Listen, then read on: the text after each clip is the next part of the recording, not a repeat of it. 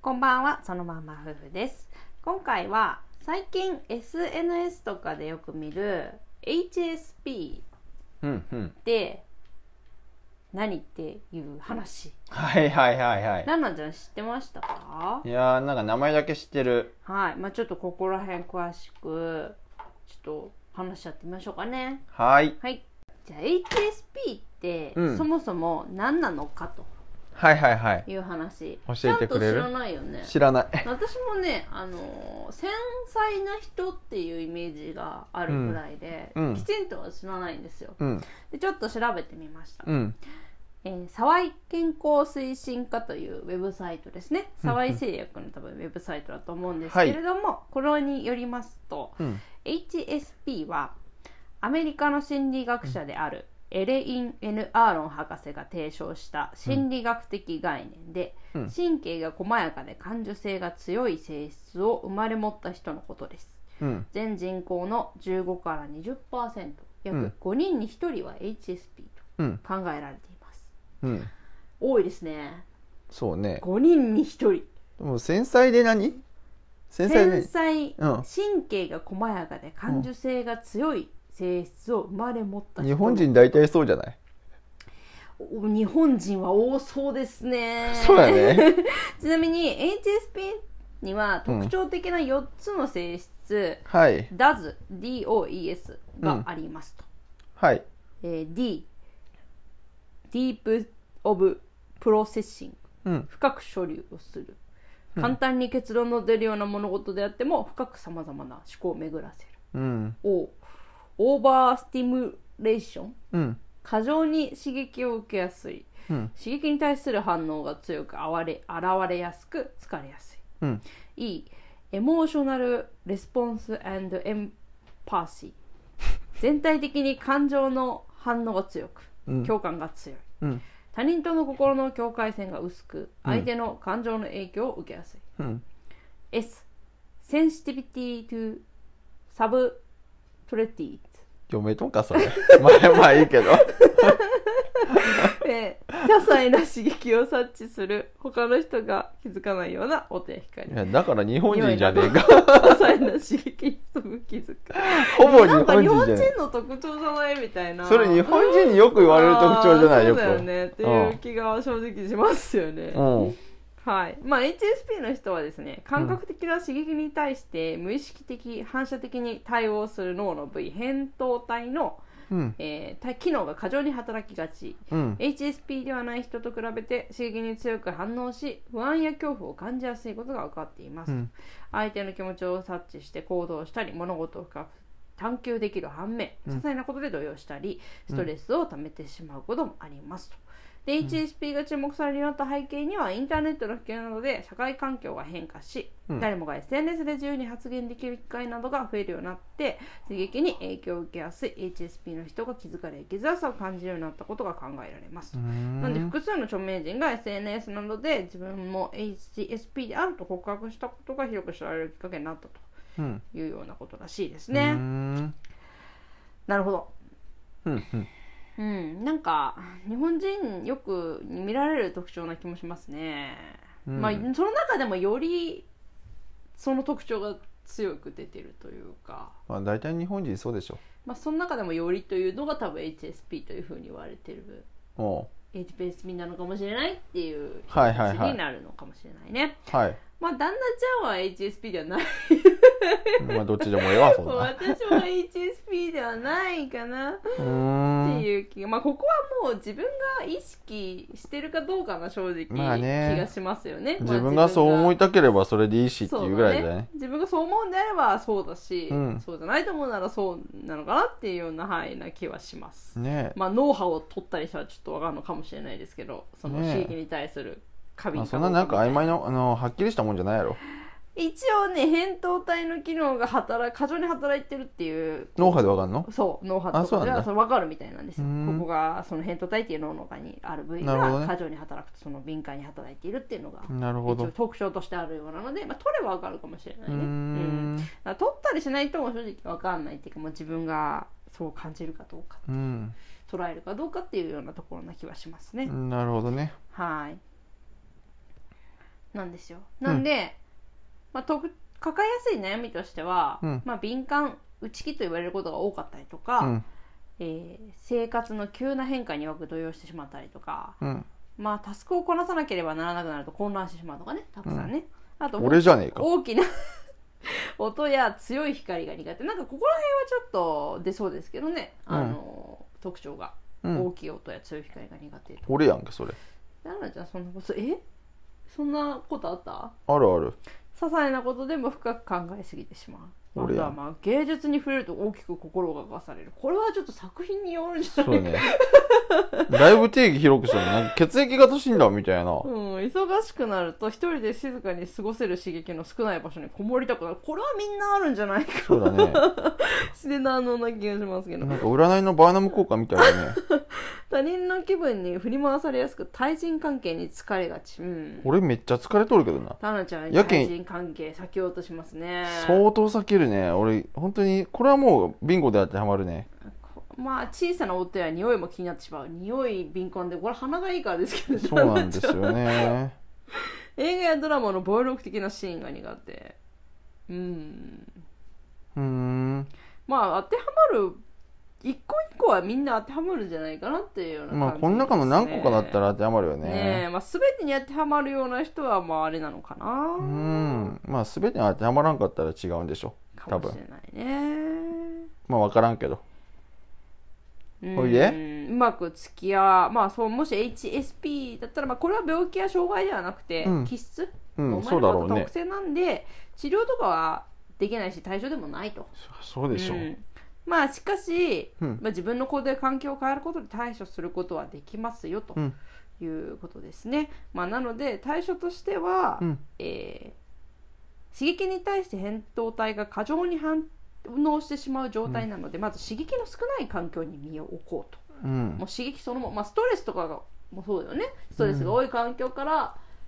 身を、えー、と離すというか、うん離れるっていうことが結構大事だったりするじゃないですか、うんまあうつ病とかそういう精神的なね、疲れとかいうのと、うんまあ、のと同じような感じですねうん刺激そのものを避けることを、えー少ない環境に置こうと。まうあ、ん例えば共感力が高く相手がしてほしいことを敏感に受け止めて疲れてしまいがちなら周りと少し距離を取ってみましょうとか、うんまあ、聞きたくない話は、まあ、そもそもな、まあ、苦手だと感じる人と仲良くする必要もないので、うんそういう相手とは距離を置きましょうっていうような感じですね、うん自然体でいられる人間関係を大切にしましょううん光や音など外からの刺激に敏感すぎる場合はアイテムを活用して刺激を和らげてみましょうんううんですおねめちゃん1ミリも当てはまらんねいや私だってあの何でしたっけ特徴もう忘れてたよ覚えてもない あ芸術に触れると心を大きく動かされ何言るうとんねんこの間も映画見て号泣してしまいましたねそのあの映画見てすごい目が腫れるぐらい号泣してしまって泣いあてたれねはだいぶ心動かされた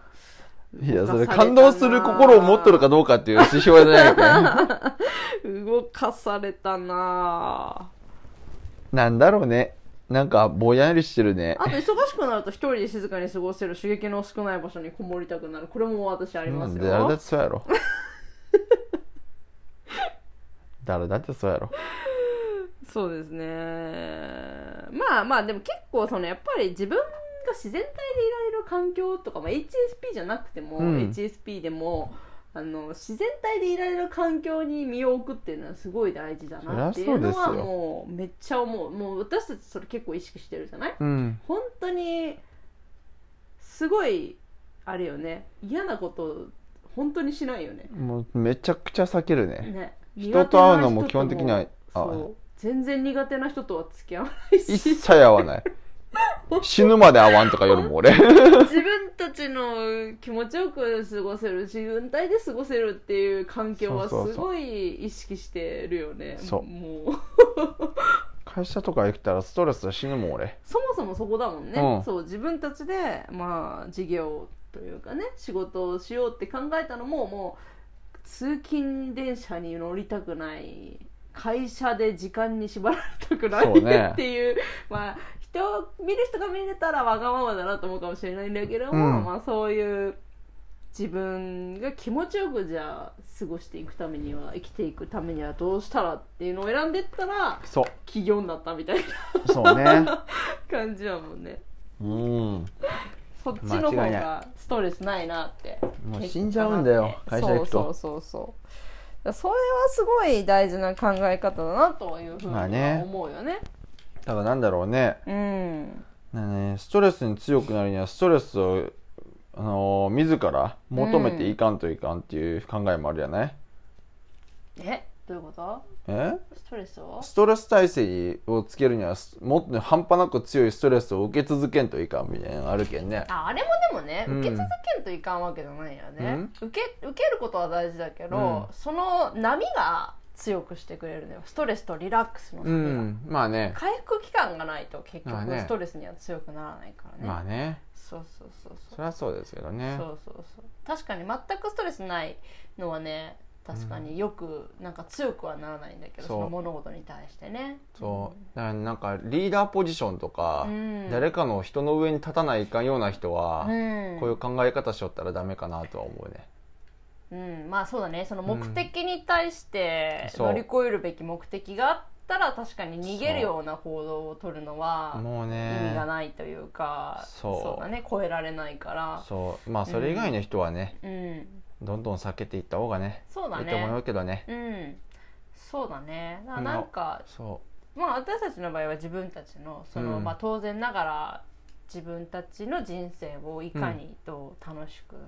過ごしていくかみたいなところがさ、ううんまあ大体の人はみんなまあこれがなんていうか、